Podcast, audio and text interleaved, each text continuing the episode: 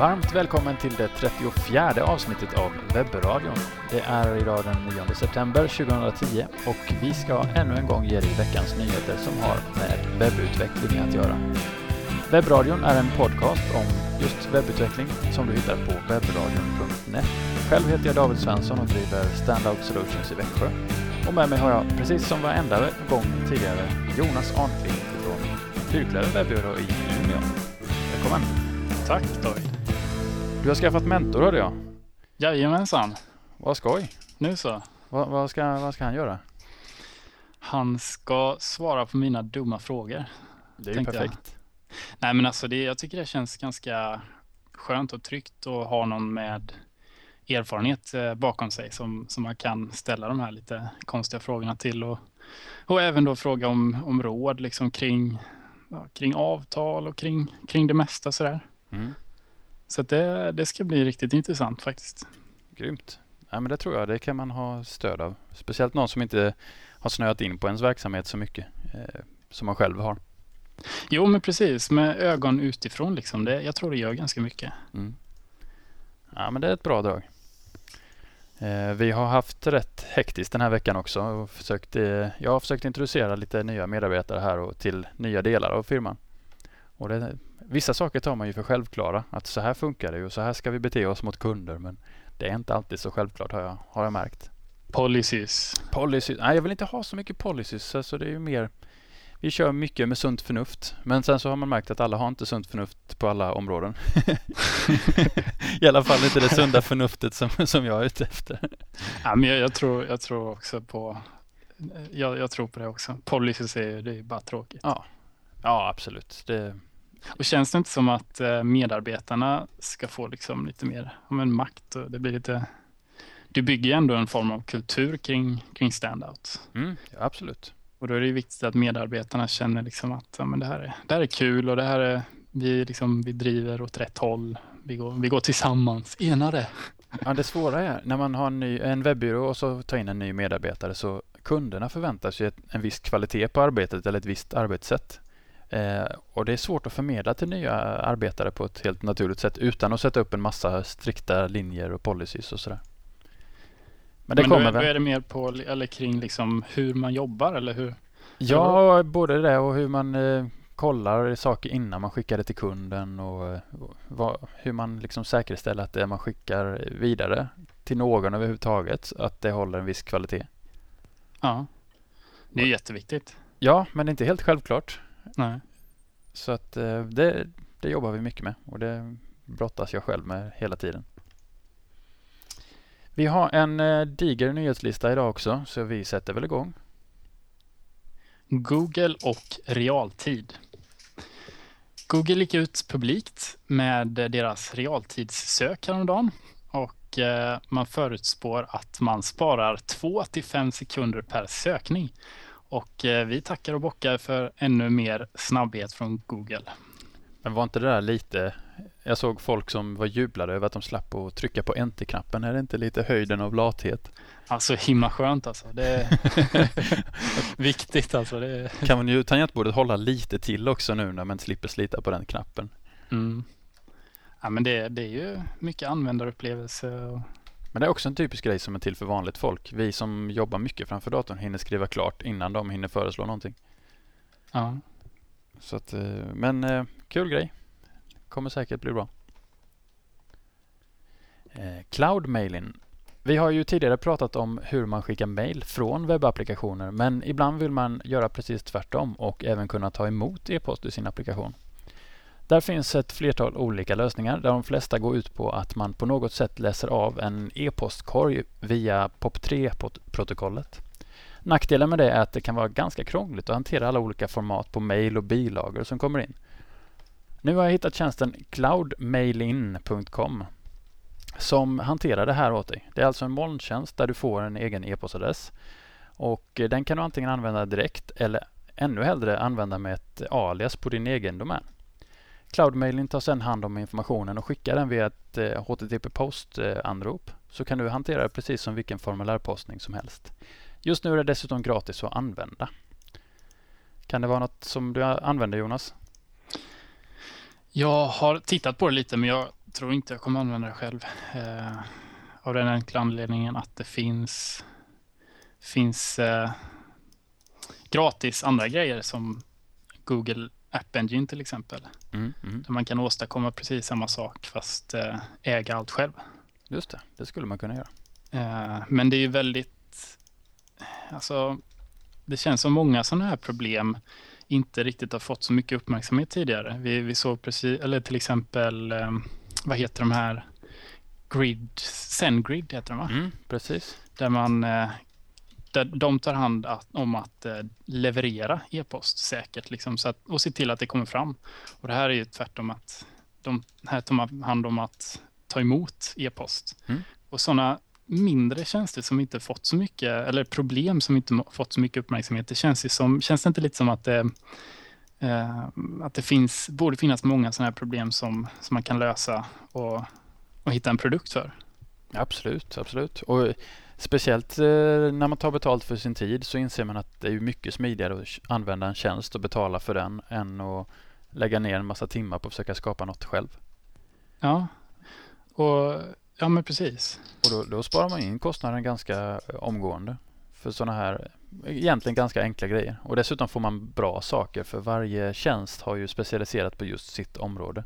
Ja, exakt. Vi kommer aldrig kunna skriva en så bra tjänst som CloudMailin eller Google Apps-varianten själva egentligen. Utan det är ju bara, det gäller att, att utnyttja de här riktigt duktiga och specialiserade tjänsterna på rätt sätt. Mm. Det går tillbaka lite till Unix-filosofin att varje applikation gör en bra, en grej väldigt bra. Mm. Det är lite intressant att, att det börjar visa sig nu det här på riktigt på webben. Precis. Lite, lite coolt. Nästa C M S. Förra veckan så tipsade vi om P O P-baserade Episode C M S som verkade trevligt då det baserades på M V C-ramverket Cake P O P. Den här veckan så är det dags för ännu ett ramverksbaserat C M S. Nästa heter C M S-et som pratar Ruby och baseras på Sinatra, det minimala webbramverket. Nästa är i sig självt relativt minimalt.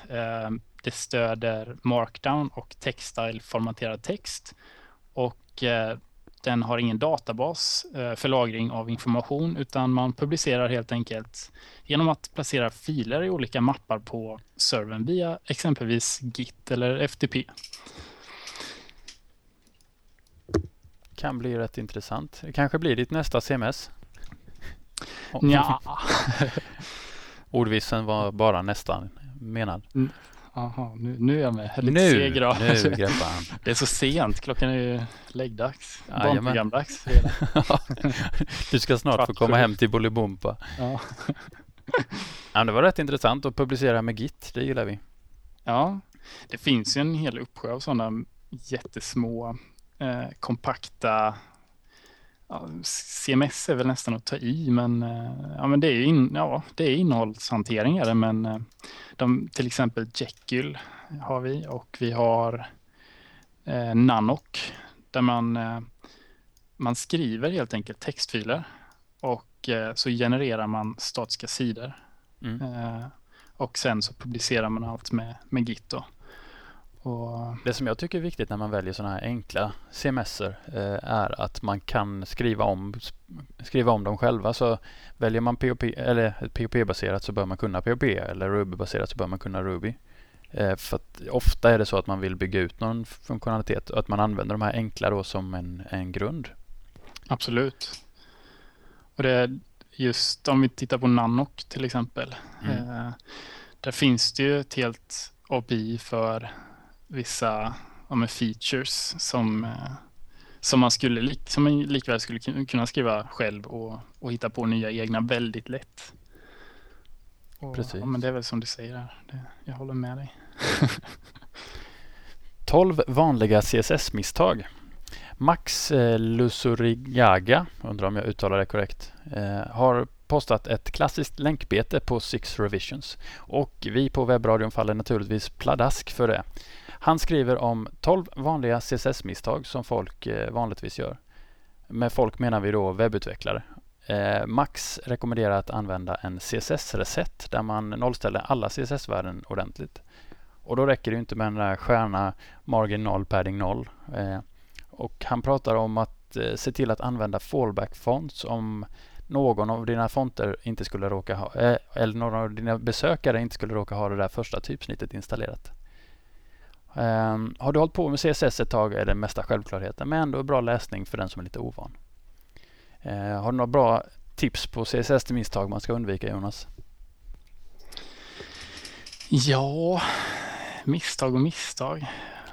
Jag tänkte lite på det här med C S S-resetten. Eh, mm. Ibland så fuskar jag med det, men jag märker att när jag använt C S S-resetten så blir det mycket enklare och det blir färre buggar. Eh, nackdelen är ju att man, ibland ser det helt sjukt ut när man eh, börjar med en C S S-resett och man måste verkligen styla om allt. Så det är ju lite lathet då om man inte använder C S S-reset i början. Mm. Använder du någon speciell där, eller? Det är väl Eric Meyer's eller oftast kanske Yahoo's. Mm, den gillar jag också. Uh, jag har faktiskt kört med Yahoo, Grids, Fonts, uh, ja, hela, hela kittet där. Mm. En del. Men uh, just reset tycker jag, det, det är klockrent. Att... Och det, det tar inte upp så mycket plats heller i, i din C S S-fil. Eric Meyer's C S S-reset är inte många kilobyte. Så det, Nej, det tycker jag är en, en bra start. Sen finns det olika, som eh, Yahoo's baseras ju, eller typ, typsnittstextstorleken mm. till exempel. Den baseras ju på, eh, på procent. Mm. Så att det, det blir lite omställning där när man ska omvandla till exempel, ska se, jag har den här. Nu rasar hela kontoret. Här händer det grejer. Jag har den här eh, cheat sheeten framför mig och eh, till exempel då tio pixlar till sjuttiosju procent. Eh, och det, det finns en sån här en del konventioner som mm. de här olika resetterna följer eller använder. Eh, Men just, alltså jag, att, miss, att inte ha en reset, det är lite att chansa på något sätt. Ja, visst är det. Man får nästan alltid äta upp det sen. Och så, ja. så slutar det med att ja, jag lägger in en C S S-reset ändå. Ja. Men det händer ibland att man missar det när man bara ska upp något lite kvickt. Och sen bygger man vidare på det. Sen kommer man tillbaka någon vecka senare och bygger ytterligare lite. Och då ångrar man sig nästan varenda gång. Mm. Det Alltså det svåra med C S S i större projekt tycker jag, det är ju att ha ordning på det. Och hitta någon form av struktur liksom. Speciellt om man är flera som kodar C S S-en. Ja, absolut. Har det... vi märkt nu. Ja. Jo, men vi har ju, både du och jag har ju något projekt där gemensamt där vi, där C S S-en har rensats två gånger ganska rejält. Ja. Uh, men det, ja... Ja, men det, är, det finns ju olika sätt att strukturera den på också. En del gillar ju att dela upp det i typsnitt, färger och sådana saker. Och sen ha en för strukturen. Ja. Så att du lätt kan byta ut alla färgerna genom bara byta ut färgerna på ett ställe så att säga. Men andra gör enligt vilka divar man har. Så de börjar uppifrån och så header, diven kanske. Och sen går på content och sen menyn och sen vidare till foten. Och blandar man de här så blir det ju ett helsike. Då vet man inte vad man har, vad man ska fortsätta. Nej. Och sen, sen har jag fått lära mig, jag har jättelänge kört med att, att sätta ett I D ganska, ganska långt upp. Alltså ganska tidigt. Mm. Eh, till exempel direkt i body. Alltså body-taggen. Ja. Och sen så styra individuella sidor utifrån det I D-et. Jag vet att eh, Wordpress anammar det till exempel. Mm. Då blir det inte någon krock mellan olika. Nej, precis. Men jag, jag har hört nu på sista eh, Yahoo's, eh, de har ju hyrt in en C S S-expert som, som typ har eh, kommit på objektorienterad C S S eller så här. Vi kan Just. nog posta en länk dit mm. om vi kommer ihåg. Eh, där man tycker att det är helt att man inte, absolut inte ska göra så, utan man ska, man ska gå så nära det du vill ändra som möjligt i eh, dommen, alltså i H T M L-koden. Mm. Och så ska du sätta då en, en speciell klass för det, eller ett I D. Mm. Helst klass då, för att klasser kan man använda på flera ställen. Ja, ja. Um, istället för att då styra, styra mycket med en väldigt djup, eller väldigt, ja, en, ett I D som finns ganska långt upp. Mm. Ganska ytligt i eh, domen, beroende på hur man ser. Och. Just det. Men ja, det är skam den som ger sig. Det kanske, vi kanske kommer på något superbra sätt till slut. Alltså en bra grej är väl att skriva in en kommentar i antingen direkt i projektet eller i filen, C S S-filen, om hur man har tänkt sig när man strukturerade den. Så att nästa utvecklare som kommer kan bygga på på samma sätt. Mm. Absolut. Varför snackar ingen om mikrodata? Den frågan ställer sig Brian Cray eh, till resten av webbvärlden. Efter att ha iakttagit många av de mer uppmärksammade artiklarna och bloggposterna kring webbens framtid med H T M L fem så inser Brian att få nämner mikrodata, eller microdata. No, microdata. som, som man närmast kanske kan förklara som en utbyggnad av H T M L fem som ska fungera som ett stöd för att bädda in microformats. Och microformats i sin tur är ett sätt att göra webben mer ja, semantisk. Mm. Med microformats och nu då microdata så kan man göra det lättare för datorn att tolka olika element på sin webbplats. Som exempelvis adresser eller positioner eller händelser i en kalender. Eh, microformats har funnits med i leken ett bra tag nu, men har aldrig riktigt spridits till de stora massorna. Men däremot används redan microdata av Google för bland annat just händelser och recensioner. Har du kikat någonting på microformats eller microdata, David? Ja, lite grann. Och jag ser ju en hel del användar... Alltså, att man skulle kunna använda det på många ställen. Jag tänker till exempel på... Ja, vad ska man ta som eh, hitta recept? De skulle ju ha jättenytta om alla som bloggar om recept använder mikrodata för att tagga sina recept. Och här är ett recept, här är ingrediens, ingrediens, ingrediens eh, och så beskrivning. Det hade varit superenkelt för dem sen att samla in den datan och visa på, på receptsajten. Absolut, det, det blir ju som någon form av eh, läs-A P I eller läsbart. Inte ja, det, A P I, ja, men... Lite som att tagga sin data på något sätt. Ja, precis. Märka upp. Mm. Lite mer precis kanske. Så det handlar om... Datorerna är ju rätt puckade egentligen. De behöver veta vad det är vi, vi samlar in för något eller vad vi jobbar med. Mm. Och nyss så... Google släppte ju... Eh, vad heter det? S V G-stöd så att säga. Man kan söka i... S V G. Mm. S V G är ett semantiskt bildformat. Så jag twittrade om det. Jag tyckte det var på tiden att Google började titta på det. Eller jag stödjer det nu då. Just det. Men eh, kika in på det här Googles eh, supportartikel om eh, rich snippets och strukturerad kod där. Eh, de har bland annat hur man kan använda... Nej, recept har de som exempel och även personer, händelser, produkter och eh, till exempel brödsmulor. Navigation på din sida. Och det kan göra, är man, är man snäll mot Google och taggar upp saker så kan det mycket väl hända att man hamnar lite bättre i sökmotorplaceringen. Det vet man inte. Webmaster punkt se. E-handelsföretaget SiteDirect i Växjö med Mattias Ivason och Kristoffer Geiser i spetsen har satt ihop en samlingsplats som framförallt inriktar sig mot folk som driver en egen webbplats. De uppdaterar sidan lite då och då med webbrelaterade nyheter och forumet börjar väl så sakta vakna till liv också. Det är ganska kul med ett alternativ till Webmaster Network och SitePoint.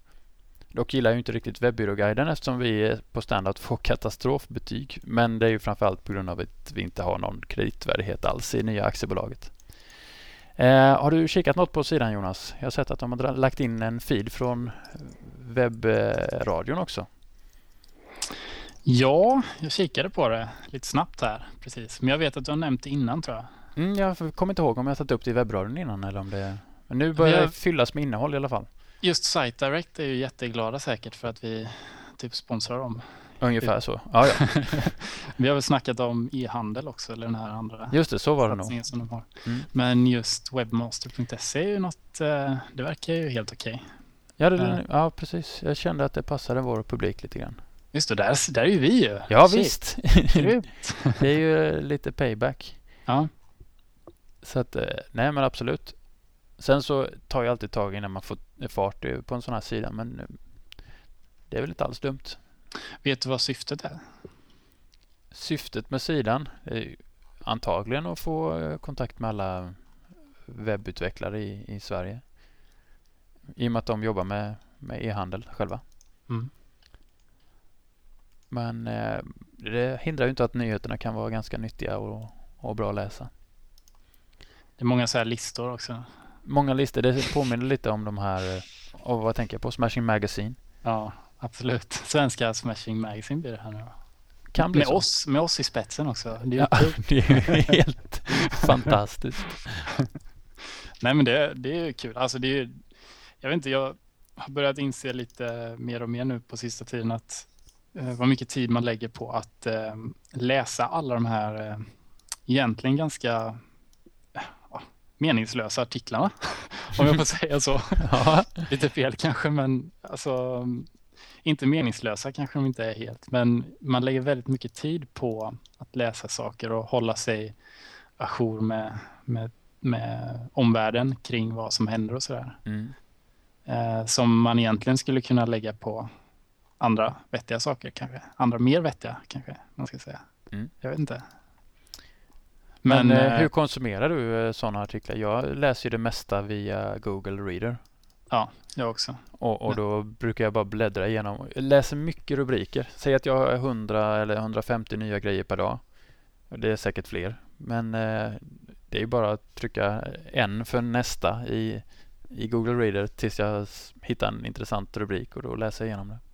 Mm. Jo, men det jag gör precis på samma sätt. Eh, fast jag har nog begränsat antalet flöden ganska hårt nu på sista tiden. Mm, jag valde mellan det, antingen begränsa antalet flöden eller begränsa mitt läsande, alltså att jag inte läser allt. Och jag körde det senaste så har jag bättre koll. Mm. Så att, men visst. Jag såg att eh, webmaster punkt se kör ju också en hel del eh, länkar till Smashing Magazine och sånt. Man får passa sig lite för det. Eh, att det inte bara blir att vi i Sverige repeterar det som de säger i, i andra länder. Att det inte bara blir eka ut informationen som kommer från Smashing Magazine och SitePoint till exempel.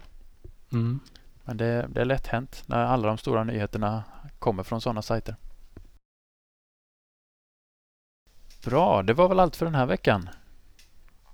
Eh, och eh, vi kommer ju strax igång med lite intervjuer igen, men vi jobbar fortfarande på gästlistan inför hösten.